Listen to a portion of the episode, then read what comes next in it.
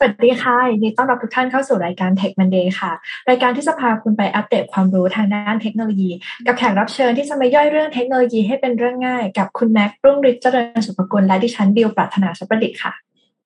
ครับโลกของการพัฒนาเซิร์ฟเวอร์แอปพลิเคชันเนี่ยเรามาไกลมากแล้วนะครับจากคอมพิวเตอร์เครื่องเดียวจนมาถึงเป็นการจัดการแบบคลัสเตอร์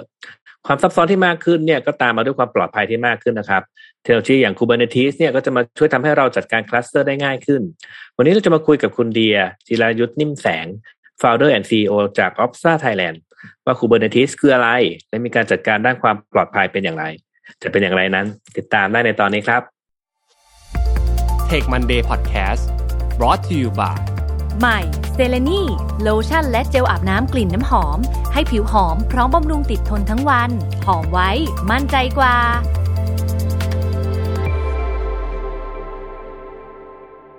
สวัสดีค่ะคุณเดียสวัสดีครับพี่นี่ต้อนรับสู่รายการ Tech Monday นะคะเห็นว่าคุณเดียเนี่ยเป็นสปีกเกอร์หลายงานมากๆให้ความรู้เกี่ยวกับเรื่องของเทคโนโลยีถ้างั้นรบกวนคุณเดียแนะนำตัวให้ผู้ฟังได้รู้จักหน่อยค่ะโอเคนะครับสวัสดีครับผู้ฟังทุกท่านก็ผมชื่อจิรายุทธนิ่มแสงนะครับชื่อเล่นชื่อเดียปกติก็เรียกชื่อเดียกันเลยนะครับ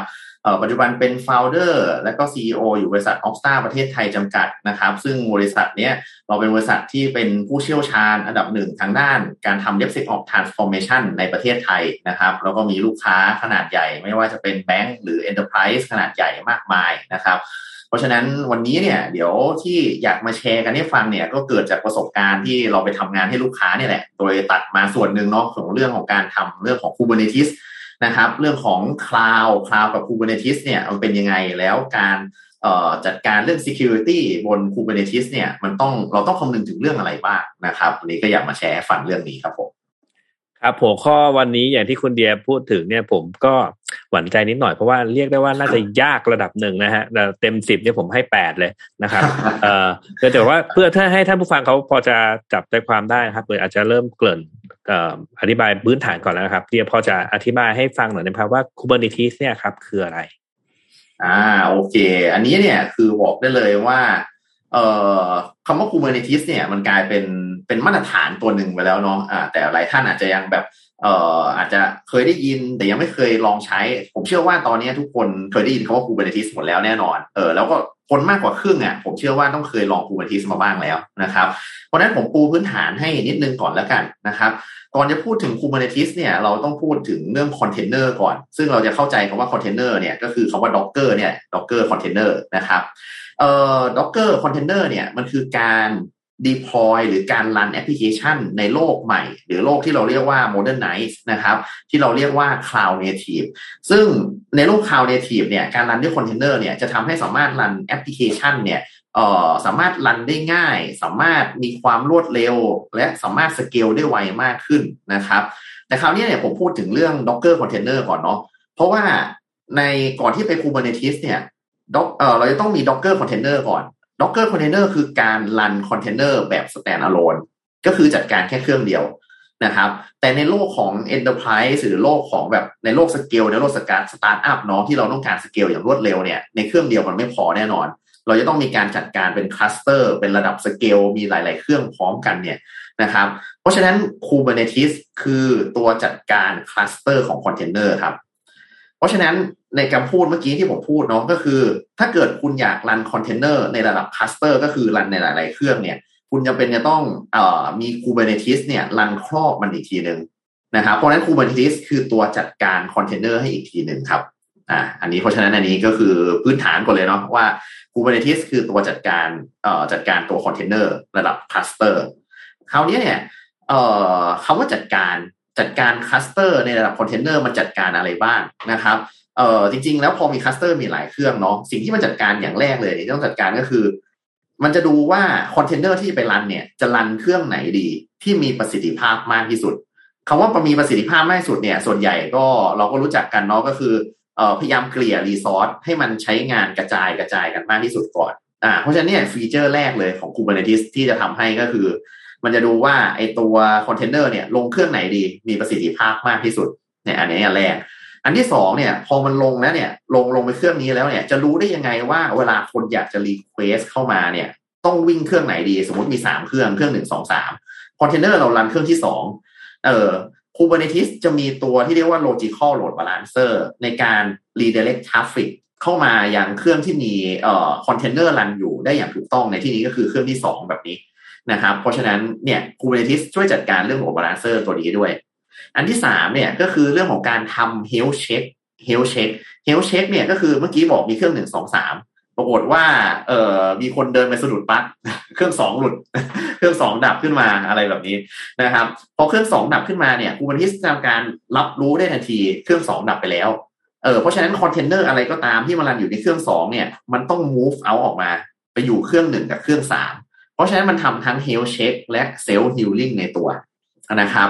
นอกนั้นที่เหลือเนี่ยก็เป็นฟีเจอร์ที่แบบว่ามันเป็นในเรื่องของการจัดการคลัสเตอร์อยู่แล้วอย่างเช่นการ deploy แบบ zero downtime เรื่องของการทำ configuration management อะไรพวกนี้เนี่ยก็จะมีฟีเจอร์ยิบย่อยอีกมากมายนะครับแต่หลักๆเนี่ยก็คือตามที่ผมเล่า3ข้อไว้เมื่อกี้นะครับเพราะฉะนั้นผมเลยบอกเลยว่า Kubernetes ตอนนี้มันคือ norm ของโลกใบใหม่ที่เราจะจัดการคลัสเตอร์ของแอปพลิเคชันได้อย่างไรนะครับเพราะฉะนั้นวันนี้เราได้รู้จักกันแล้ว Kubernetes คืออะไรครับเห็นด้วยกับคำพูดคุณเดียมากเพราะเดี๋ยวนี้เวลาไปลูกค้าก็คุยแต่เรื่อง DevOps เรื่องของ Kubernetes Docker Container เต็มไปหมดเลยค่ะแต่ว่า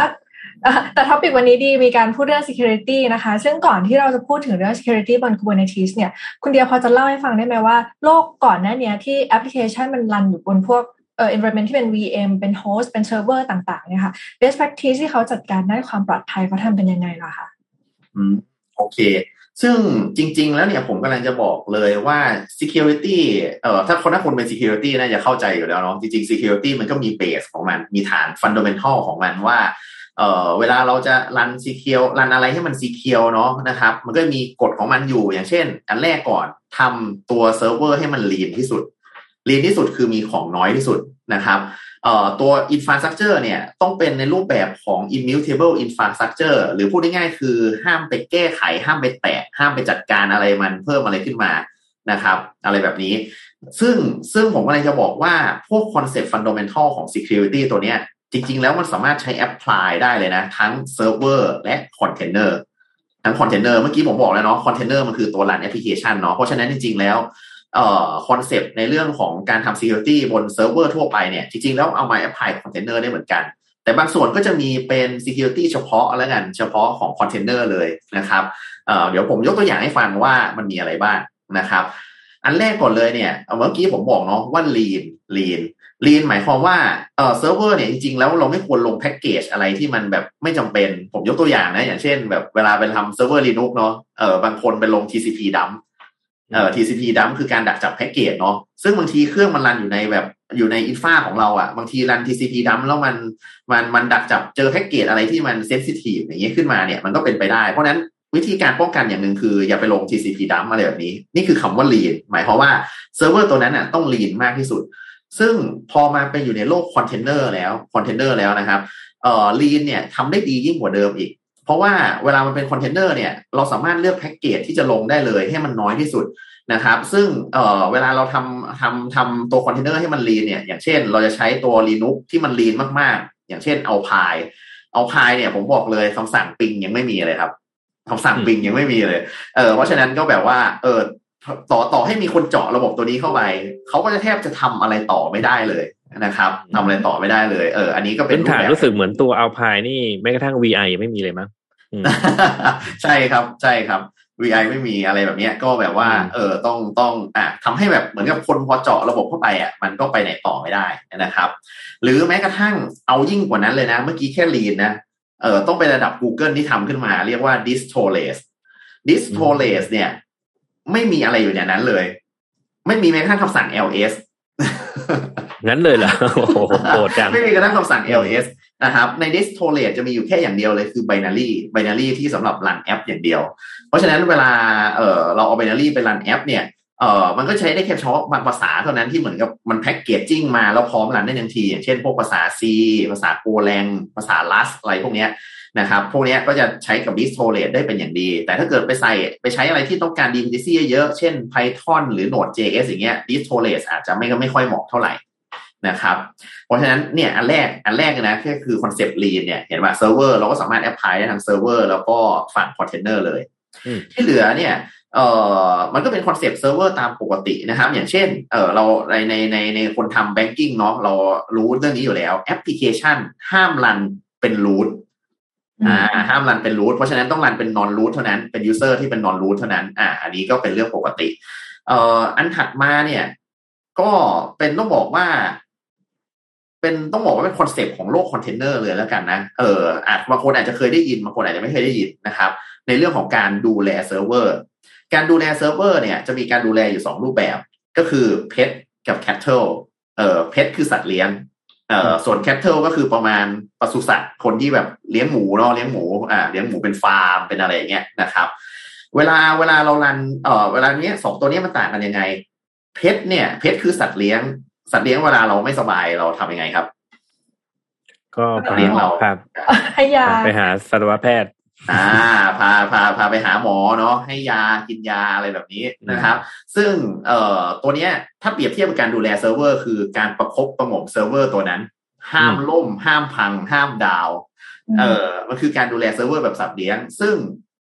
ในโลกความเป็นจริงเขาไม่แนะนำ not recommend ไม่ดูกันแบบนี้เพราะว่าเราต้องดูแลแบบ cattle ครับเป็นฟาร์มหมายความว่าพอเราเจอหมูตัวนึงติดเชื้อเขาโลทิ้งทั้งฟาร์มเลยแล้วหาหมูเซตใหม่มาลงดูแลเซิร์ฟเวอร์ต้องดูแลแบบนี้หมายความว่าเวลามี VM ขึ้นมาตัวนึงอ่ะแล้วมันเจ๊งอะไรแบบเนี้ยลบทิ้งแล้วสร้างใหม่เลยลบทิ้งแล้วสร้างใหม่หรือโคลนเอาตัวใหม่มาเลยอย่าไปพยายามซ่อมมันหรือจัดการอะไรมันซึ่งผมชอบใช้คำนี้บ่อยๆนะการที่พยายามซ่อมเปรียบเสมือนเป็นการปะผุระบบซึ่งยิ่งปะมากเท่าไหร่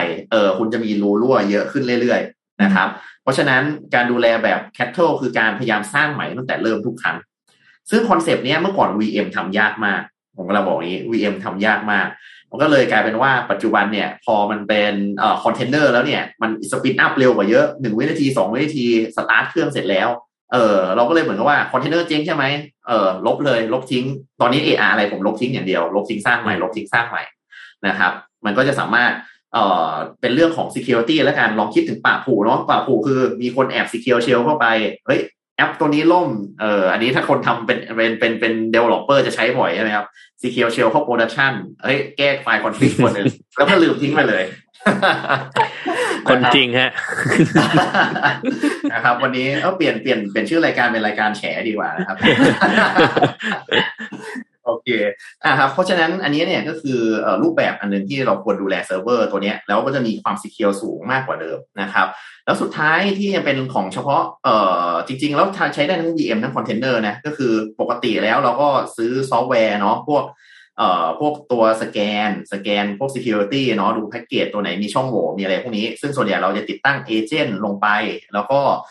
สแกนดูใน VM ว่ามันมีช่องโหว่อะไรหรือเปล่าคอนเทนเนอร์ก็มีเหมือนกันครับมันจะเรียกว่าตัว container image scan มันก็จะทำการสแกนตัว container image ทั้งตัวเนี่ยว่าเรามีแพ็คเกจอะไรที่มันเป็นเวอร์ชันเก่าเวอร์ชันที่มีช่องโหว่มีอะไรพวกนี้อยู่นะครับเพราะฉะนั้นก็สังเกตพอดูภาพรวมทั้งหมดเนี่ยการดูแลไม่ว่าจะเป็นเซิร์ฟเวอร์หรือคอนเทนเนอร์เนี่ยมีความคล้ายกันมากบวกกับคอนเซปต์ใหม่เพิ่มเข้าไปที่ทำให้เราสามารถทำระบบคอนเทนเนอร์ให้สีเขียวมากกว่าเซิร์ฟเวอร์ธรรมดาได้ด้วยนะครับค่ะจริงๆเมื่อกี้เราก็ฟังแล้วว่ามันจะมี best practice บางส่วนในฝั่งที่เป็นเซิร์ฟเวอร์ VM แบบเก่าแล้วก็ Kubernetes ที่อาจจะเหมือนกันในพาร์ทของ security นะคะแต่ว่าในมุมของถ้าเกิด environment มันเปลี่ยนเป็น 100% เป็นแบบ Kubernetes แล้วมันจะมีการจัดการรูปแบบไหนทั้งในมุม container และ cluster เองเนี่ยที่เพิ่มเติมเข้ามาในด้านของความปลอดภัยบ้างไหมคะคุณเดียโอเคพอมันเป็นระดับคลัสเตอร์เนี่ยบอกเลยว่าเยอะมาก ผมบอกงี้เยอะมากเพราะว่าKubernetes มันกลายเป็นว่ามันทำให้เราสร้างคลัสเตอร์ได้ง่ายขึ้นอันนี้อันแรกก่อนเนาะสร้างคลัสเตอร์ได้ง่ายขึ้นมันเลยหมายความว่าในคลัสเตอร์เนี้ยมันจะมีแอปพลิเคชันเข้ามาใช้เป็นจำนวนมากอยู่ในที่เดียวกันเมื่อเปรียบเทียบกับเมื่อก่อนที่เป็น VM อ่ะเราพยายามสร้าง1 VM 1แอปเนาะแต่คราวนี้มันกลายเป็นว่าคลัสเตอร์เดียวมีหลายๆแอปรันอยู่ข้างในเพราะฉะนั้นในรูปแบบของการสร้างความสีเขียวในการรัน Kubernetes cluster มันเลยมีคอนเซปต์เพิ่มขึ้นมา เพิ่มขึ้นมาซึ่งลักษณะการที่เราจะทำ security บน Kubernetes เนี่ยมันจะอยู่ในหลักการของ zero trust เลย zero trust ว่าcluster ตัวนี้เนี่ยเราจะไม่เชื่อแอปพลิเคชันใดๆเลยนะที่จะมารันบน cluster ตัวนี้เพราะฉะนั้นการ config เนี่ยมันจะต้องแบบมีความ secure สูงมากซึ่งผมก็ต้องบอกตามแฟกตามความเป็นจริงเนาะเป็นรายการแฉอีกแล้ว เวลาสตาร์ทอัพอะไรเงี้ยผมไปเห็นเนาะส่วนใหญ่เขาก็จะบอกว่าเดฟเอา user admin ไปเลย Kubernetes จัดการได้หมดทุกอย่างอันนี้อย่าเพิ่งมีคนสะดุ้งนะครับอย่าเพิ่งมีคนสะดุ้งกลัวมากเลยเมื่อกี้พอแล้วน่ากลัวมากเลยอันนี้เป็นตามแฟกจริงๆแล้วกันแต่ว่าผมก็เลยจะบอกว่าพอคนเริ่มนิยม Kubernetes มากขึ้นผมก็บอกเลยว่า Kubernetes security ทำให้มีคนคอนเซิร์นหรือมีคนawareเรื่องนี้เยอะขึ้นไปด้วยนะครับเพราะฉะนั้นเนี่ยวันนี้ผมจะมาเล่าในระดับ Enterprise ให้ฟังว่า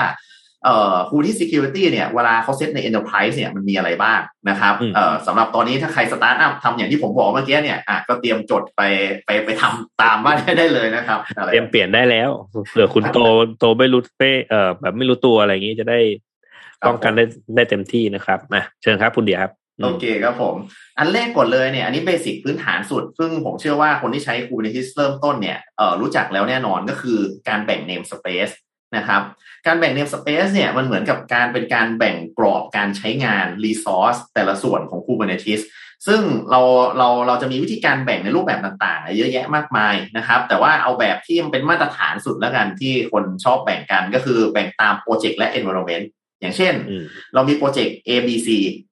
เราก็แบ่ง namespace เป็นโปรเจกต์ ABC เนาะแต่ว่า ABC เนี่ยมีแยก environment ของการทดสอบอีกอย่างเช่นมี dev UAT production เราก็แบ่ง namespace ย่อยอีกกลายเป็นโปรเจกต์ A dev โปรเจกต์ A UAT โปรเจกต์ A production นะครับซึ่ง namespace เป็นพื้นฐานแรกสุดเลยของก่อนที่เราจะเริ่มทำ secure ผมก็เลยจะบอกว่าnamespace เนี่ยยังไม่ได้เริ่มทำ security นะแต่ namespace เป็นต้องบอกเป็นด่านแรกแล้วกันก่อนที่เราจะทำการตั้งค่า security ในหมวดต่อไปต่อนะครับซึ่งหมวดต่อไปที่เราต้องเซตต่อเลยนะครับก็คือเรื่องของ RBAC หรือ Role Based Access Control นะครับชื่อมันบอกแล้วคือ Access Controlเนี่ยมันคือการสร้าง policy หรือ authorization หรือพูดง่ายๆคือการกำหนดสิทธิ์ว่า user หรือ role ตัวนี้เนี่ยเขาสามารถใช้อะไรใน Kubernetes ได้บ้างนะครับเช่นที่เราเซตกันบ่อยๆนะครับก็คือพอเมื่อกี้มีโปรเจกต์ A Dev โปรเจกต์ A UAT โปรเจกต์ A Production เนาะส่วนใหญ่ก็คือพอ Dev เนี่ยเราจะให้ access ได้แค่ Dev กับ UAT เพราะฉะนั้นเราก็จะตั้ง role เป็นอย่างเช่นDev 1อะไรเงี้ยDev ทีมที่1สามารถ access เข้าโปรเจกต์ A Dev โปรเจกต์ A UAT ได้แค่นี้ใน namespace เมื่อกี้แต่เขาไม่สามารถเข้าโปรเจกต์ A Production ได้แบบนี้นะครับเพราะนั้นเนี่ยคือรูปแบบของการ set ของ Role Based Access Control ตัวนี้ซึ่งผมบอกเลยว่าเซตยากมากสำหรับคนที่เพิ่งเริ่มต้นแล้วกันนะครับแต่พอเซตแล้วครั้งแรกยากเสมอครั้งต่อไปจะง่ายขึ้นครับเพราะนั้นก็ต้องเริ่มลองเซตดูหน่อยเมื่อกี้เนี่ยคือเซตเรื่อง role เนาะว่า access อะไรได้บ้างต่อมาเราต้องเซตอีกว่า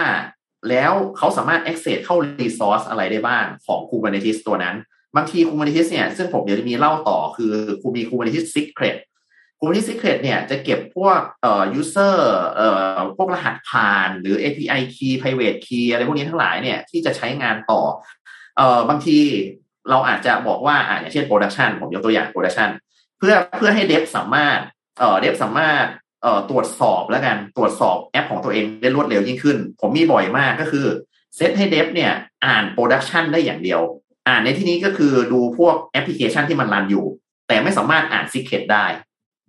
ซึ่งอันนี้เนี่ย RBAC สามารถเซตยิบย่อยได้ถึงขนาดนี้เลยนะครับเพราะฉะนั้นก็แนะนำอยากให้ศึกษาดูนะครับเรื่องของ RBAC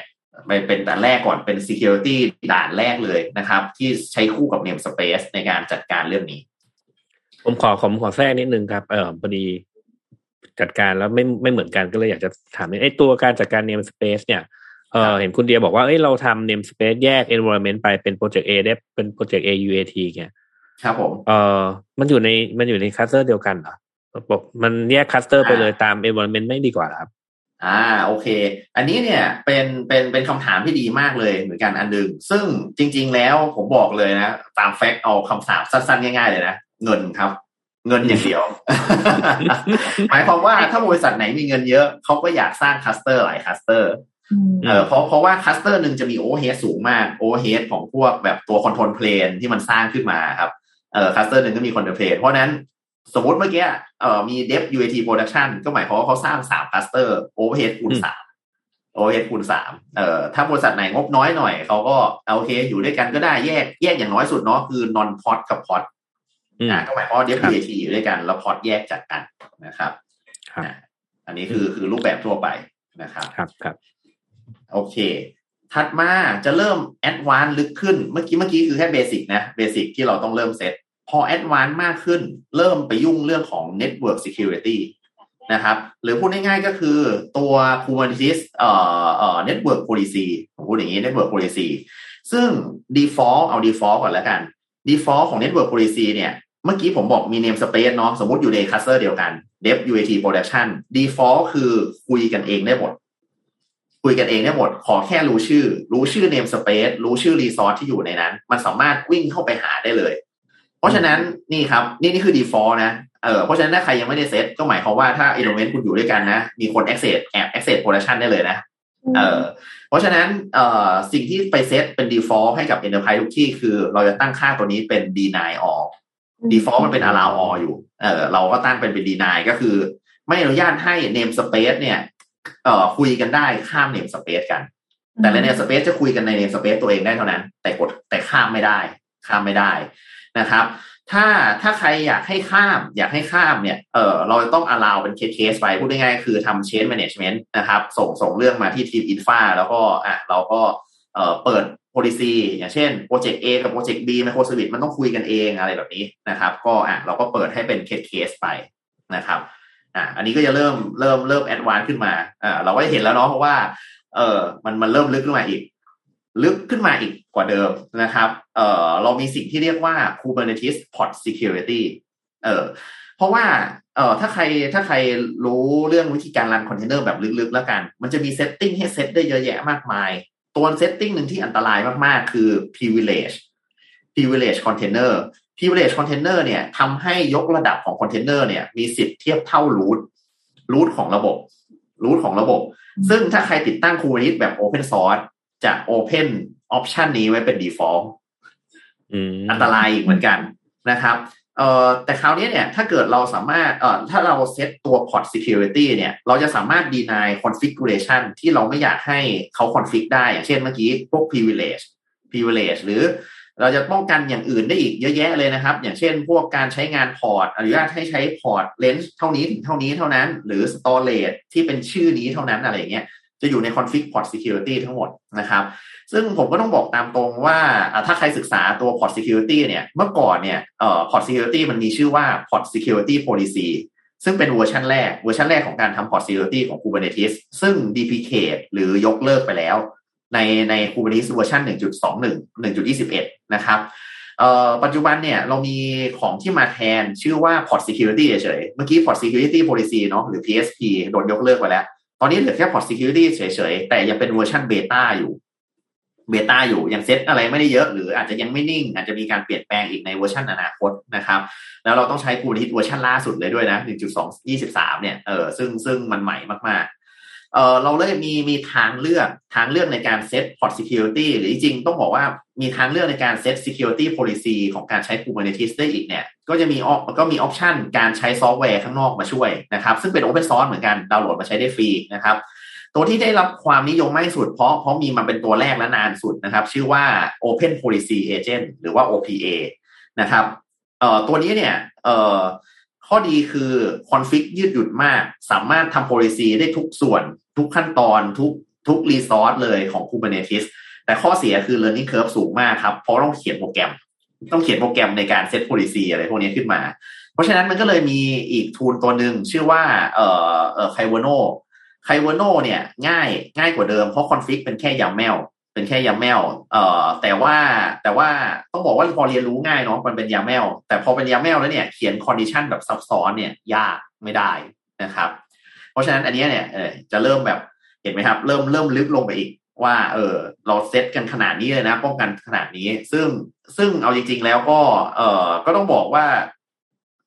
Kubernetes cluster ส่วนใหญ่แล้วกันเราไม่ได้เซตกันถึงขนาดนี้นะครับวันนี้นี่อาจจะต้องกลับไปศึกษาแล้วลองไปเริ่มเซตดูนะครับที่เหลือเนี่ย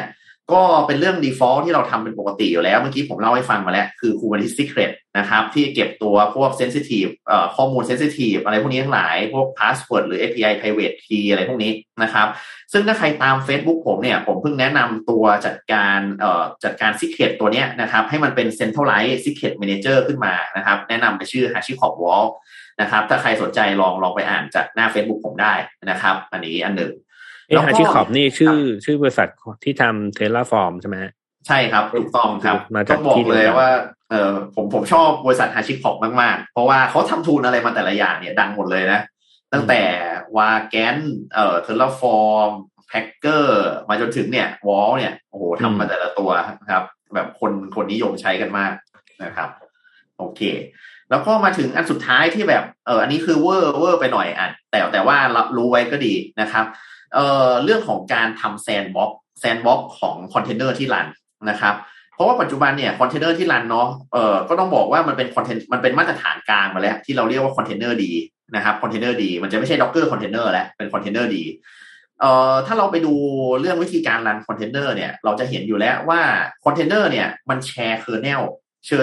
นลกับตัวโฮสต์เลยเพราะฉะนั้นเนี่ยมันจะมีหลายอย่างมากที่เราเป็นคอนเซิร์นเรื่อง security แล้วกันหมายความว่าถ้ามันเจาะสามารถไปถึง kernel ได้มันจะ control host ได้เลยซึ่งถ้าทำเป็น VM เนี่ยมันจะไม่เป็นอย่างนั้นมันถ้ามันเป็น VM เนี่ยมันคือการจำลองอย่างนี้มันจำลองเครื่องเพราะนั้น kernel มันจะมี kernel ของตัวเองอยู่ใน case ของตัวเองเพราะนั้นความปลอดภัยเลยสูงกว่าแต่ข้อเสียของ VM เนี่ยคือ overhead มันสูงกว่าเยอะสูงกว่าคอนเทนเนอร์เพราะคอนเทนเนอร์พอแชร์ใช้ kernel อ่ะครับความเร็ว overhead แทบไม่มีเลยในขณะที่ VM เนี่ยมันแบบสูงมากๆมันก็เลยมีคนคิดตรงกลางแล้วกันตรงกลางที่อยู่ระหว่างคอนเทนเนอร์กับ VM ขึ้นมาเนี่ยนะครับเราเรียกว่า sandbox มีคิดโครงการอะไรขึ้นมาพวกนี้ซึ่งมันจะไม่แชร์ใช้ kernel โดยตรงแต่จะเขียนเป็น middleware แล้วกันผมพูดอย่างงี้เป็น middleware ขึ้นมาว่าจะไปคุยกับ kernel ต้องผ่าน middleware ตัวนี้ก่อนนะแล้วก็เหมือนมี rule base ไว้ว่าเรียกอะไรได้บ้างของ kernel อะไรแบบนี้นะครับซึ่งโครงการนี้ที่ดังที่สุดก็คือชื่อว่า Gvisor ของ Google นะครับก็มาดูกันว่าอนาคตจะมาแทนที่คอนเทนเนอร์ได้หรือเปล่านะครับพอ overhead ก็โอเคมี overhead หน่อยเมื่อเทียบกับคอนเทนเนอร์แต่ก็ยังเร็วกว่า VM เยอะอยู่ดีนะครับจริงๆถ้าเกิดว่าจัดการแพลตฟอร์มที่มันมีความต้องการความsecurity สูงใช้ตัวนี้ก็จะความเสี่ยงลดลงหน่อยใช่ครับถูกต้องครับก็แต่เมื่อไหร่นะสตาร์ทอัพเลเวลไหนนะจะถึงเลเวลนี้ครับผมวันนี้เหมือนมาพูดเจาะลึกเลยเนาะครับดีฮะโอเคอันนี้ก็เป็นทั้งหมดที่เกี่ยวกับเรื่องแบบว่า Kubernetes security เนาะที่เราจะต้องคำนึงถึงเพิ่มขึ้นมาจากเรื่องของเซิร์ฟเวอร์หรือคอนเทนเนอร์ตามปกตินะครับแล้วผมเคยได้ยินคนในวงการ security ก็พูดถึงคีย์เวิร์ดตัวหนึ่งครับที่ว่า shift left เนี่ยครับคุณเดียพอจะแนะนำหน่อยไหมว่า shift left นี่คืออะไรครับsecurity shift left คำนี้เนี่ยมันเกิดขึ้นมาตอนสมัย DevOps แล้วกันตอนเป็นคำว่า DevOps นะครับสิ่งที่มันเกิดขึ้นมาเนี่ยก็คือคนทำ DevOps เนี่ยDevOps มันคือแค่2ตำแหน่งเนาะคือ Dev กับ Operation ก็คือทีม Infra นะครับทีมหนึ่งที่มันขาดหายไปในที่นี้ก็คือ security เพราะนั้นในโลกตอนสมัยยุคสมัย DevOps ตอนนั้นแล้วกันก็คือพอ DevOps ทำงานเสร็จแล้วเฮ้ยวันพรุ่งนี้เราต้องขึ้น production กันแล้วปรากฏว่าจะมีคนหนึ่งโผล่มาจากไหนไม่รู้แล้วบอกว่าหยุดยังขึ้นไม่ได้สแกน VA ไม่ผ่านกลับไปแก้ VA ซะ อันนี้คุ้นๆไหมครับเอาอีกแล้วรายการแฉครับ แล้วมันก็จะช้าไปหมดเลยมันก็เหมือนลืมว่าแก้ใหม่อย่างเงี้ยใช่อะไรแบบนี้เพราะฉะนั้นเนี่ยถ้าแบบว่าตรงข้ามเมื่อกี้นะก็คือจริงๆ security อยู่ด้านขวาสุดคือเป็นตัวละครลับอยู่ๆก็โผล่มาหาDevOpsแล้วก็บอกว่าไม่ผ่าน เขาก็เลยมีคำอันนี้ขึ้นมาบอกว่าให้ security shift left ก็คือมาทางซ้ายแต่มาซ้ายในที่นี้ก็คือมาอยู่ด้วยกันเถอะกับDevOpsนะครับมันก็เลยกลายเป็นคำใหม่ขึ้นมาคำว่า DevSecOps แต่ DevSecOps ในที่นี้ต้องระวังนะครับต้องระวังตรงที่ว่า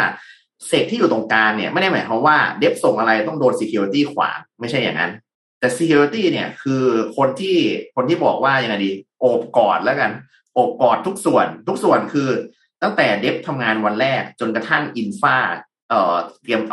อาตัวระบบขึ้นโปรดักชันแล้วเข้าไปทำงานร่วมกับเขาตั้งแต่วันแรกเลยเพราะฉะนั้นคำว่า Security Ship Left เนี่ยก็คือเอาคน Security มาทำงานร่วมกันกับทีม DevOps และจะมีเรื่องทูลของ Security เนี่ยโดยเฉพาะ DevOps เนี่ยเป็นโลกของ Automation เราจะต้องเอาทูล Security ใน Modern Night โลกยุคใหม่เนี่ยมาทำ Automation สแกนตัวนี้สแกนไปทุกส่วนเลยในระหว่างที่การทำ DevOps นะครับเพราะฉะนั้นมันก็จะมี2 ส่วนประกอบไปด้วยกันเนาะก็คือ Security ทำงานร่วมกับ DevOps ตั้งแต่วันแรกจนถึงวันสุดท้ายอย่างใกล้ชิดอันที่2ก็คือเอาทูลที่มันเป็นโลกยุคใหม่ที่มันแบบทำออโตเมชันได้แล้วมี API มีอะไรพวกนี้เข้ามาอินทิเกรตอยู่ด้วยกันนะครับอันนี้ก็เลยบทคำว่า Security Shift Left ขึ้นมาครับก็เราก็จะดูไม่เป็นผู้ร้ายเราก็จะเข้าไปอยู่ใน process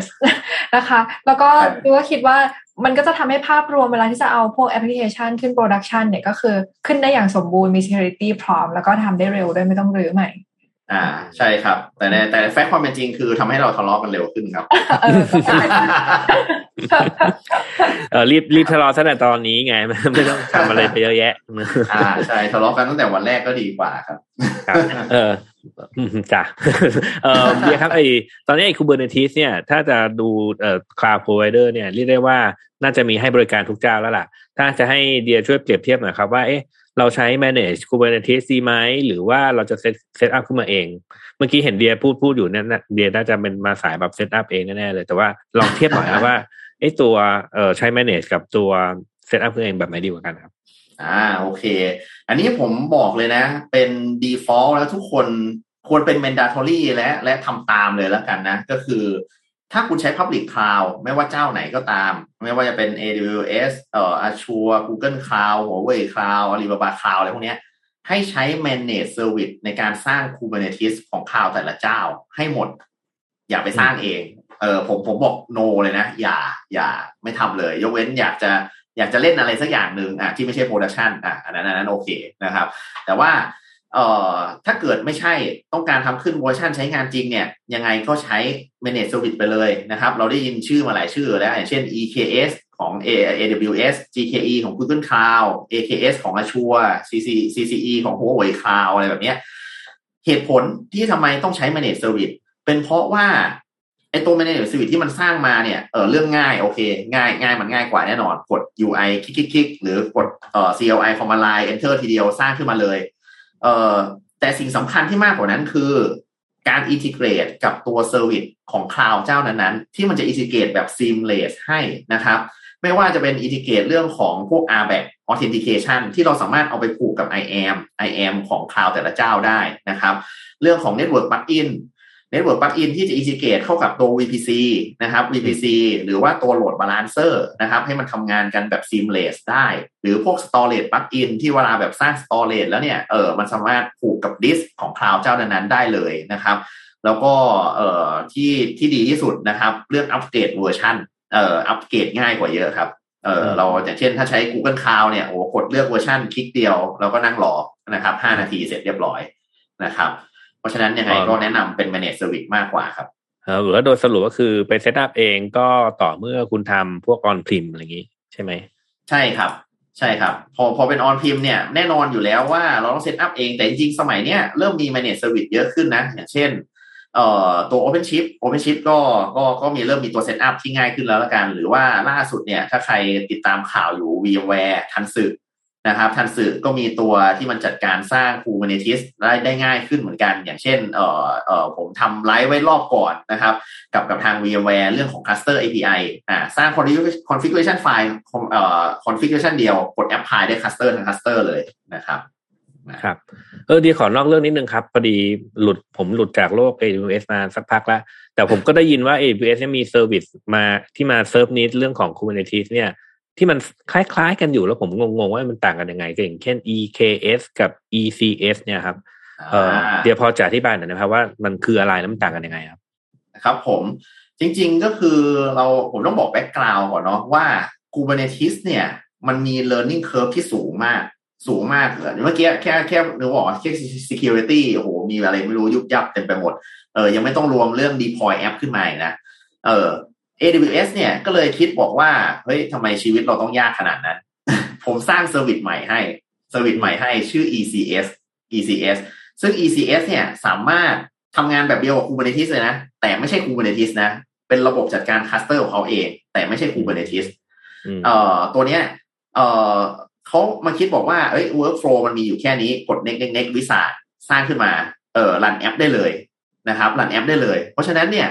ECS เนี่ยเป็นตัว container cluster ของตัวเองที่เป็น proprietary ของ AWS นะครับแล้วก็เน้นที่เรื่องของการใช้งานง่ายมีเว็บคอนโซลให้ใช้มี integrate เข้ากับพวก serverless อะไรพวกนี้ Fargate หรืออะไรพวกนี้ทั้งหลายเนี่ยนะครับก็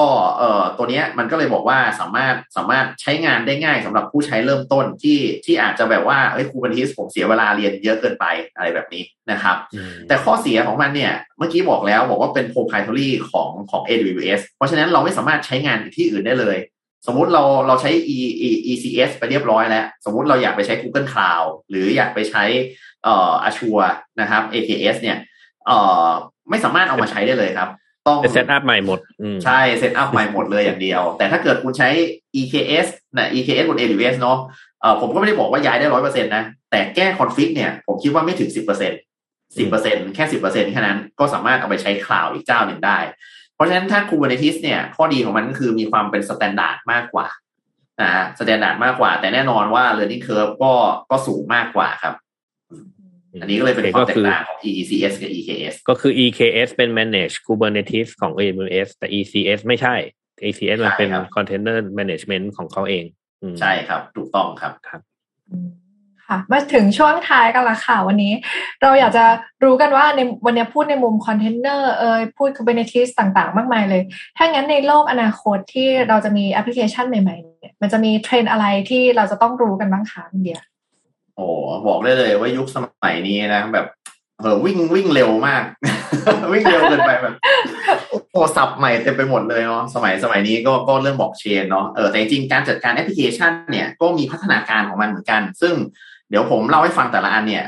ที่เป็นเทรนด์ในอนาคตเนี่ยรับรองทุกคนต้องคุ้นชื่อคุ้นหน้าคุ้นตากันหมดอยู่แล้วนะครับอันแรกก่อนเลยแน่นอนคำนี้ทุกคนต้องเคยได้ยินแน่นอนคือ serverless serverlessครับตัว serverless เนี่ยกำลังมาแรงมากๆผมพูดอย่างนี้เลยแล้วกันมาแรงมากๆในปัจจุบันเพราะว่าความง่ายของมันผมพูดอย่างนี้ความง่ายของมันก็คือเมื่อก่อนเนี่ยกว่าจะเขียนแอปผมบอกอย่างนี้เขียนแอปแพ็คเป็น Docker image สั่ง deploy หรืออะไรพวกนี้ deploy ขึ้นมาเนี่ยใช้เวลาเป็นชั่วโมงเลยเป็นชั่วโมงเลยมาพอมาใช้ serverless เขียน lambda cloud function หรือพวก Azure function อะไรพวกนี้10 นาทีกด deploy ใช้งานได้เลยตอนนี้เดฟเลยชอบมากๆ serverless นะครับเพราะฉะนั้น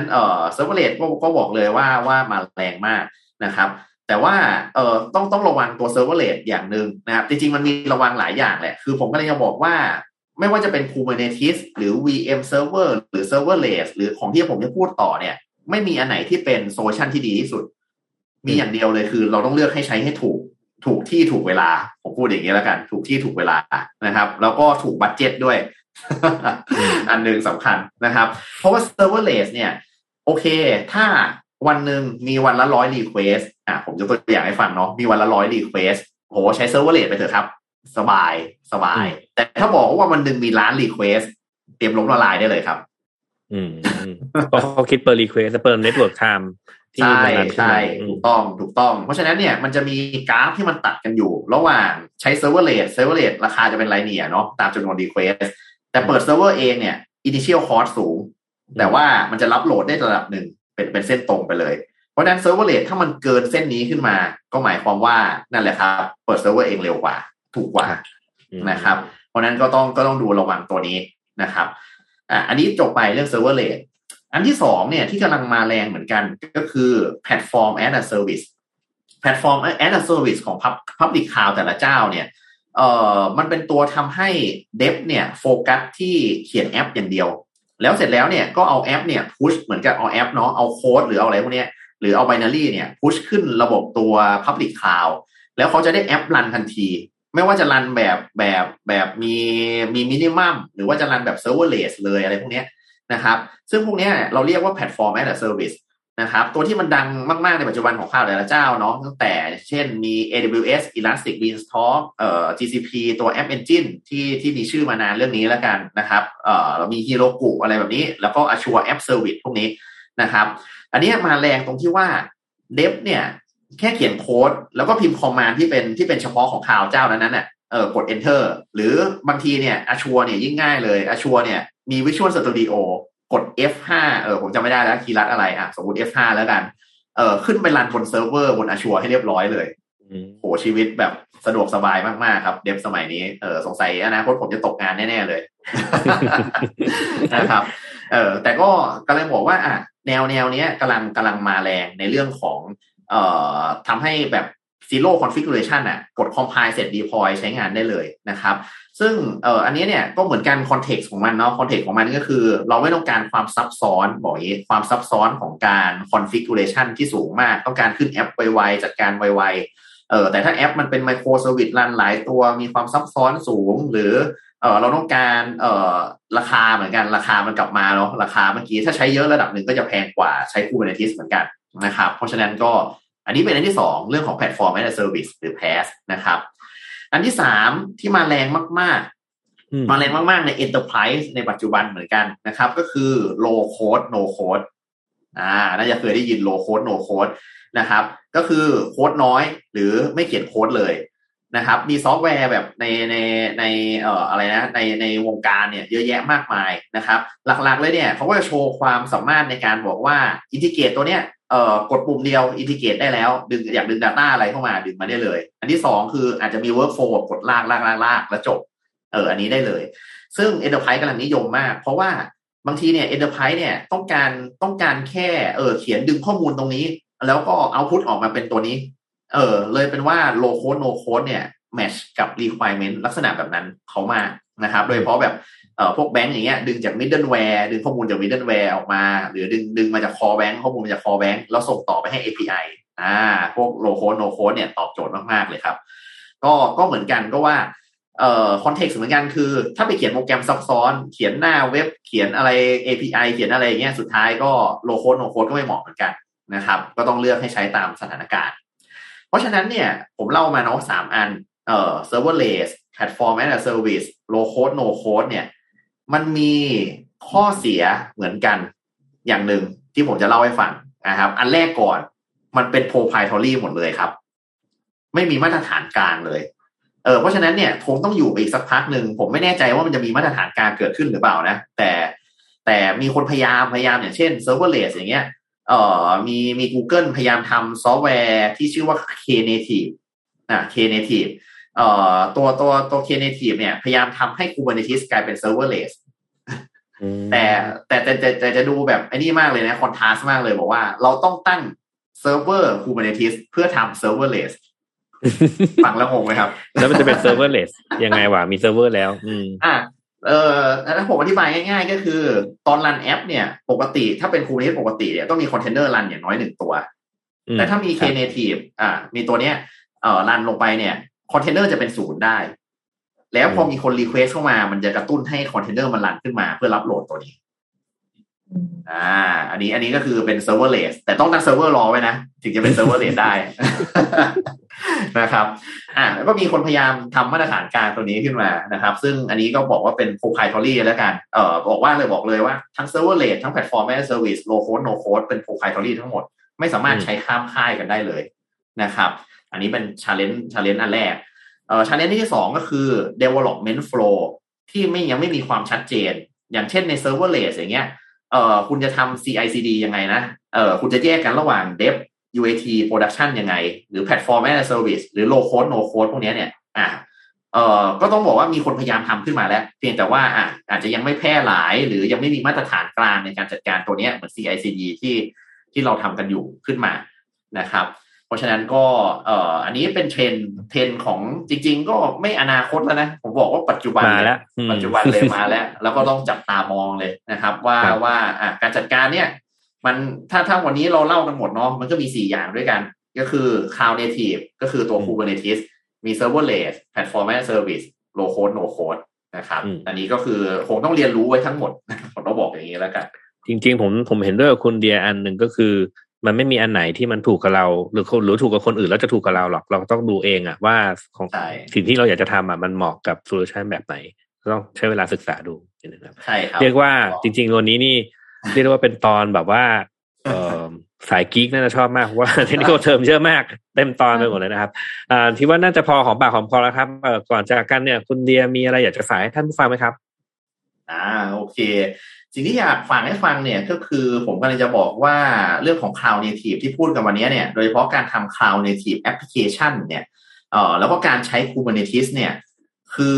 อ norm แล้วผมไม่บอกมันคืออนาคตด้วยนะมันคือ norm ปัจจุบันแล้วนะครับในการทำ application นะครับเพราะนั้นหมายความว่าตอนนี้ทุกคนเนี่ย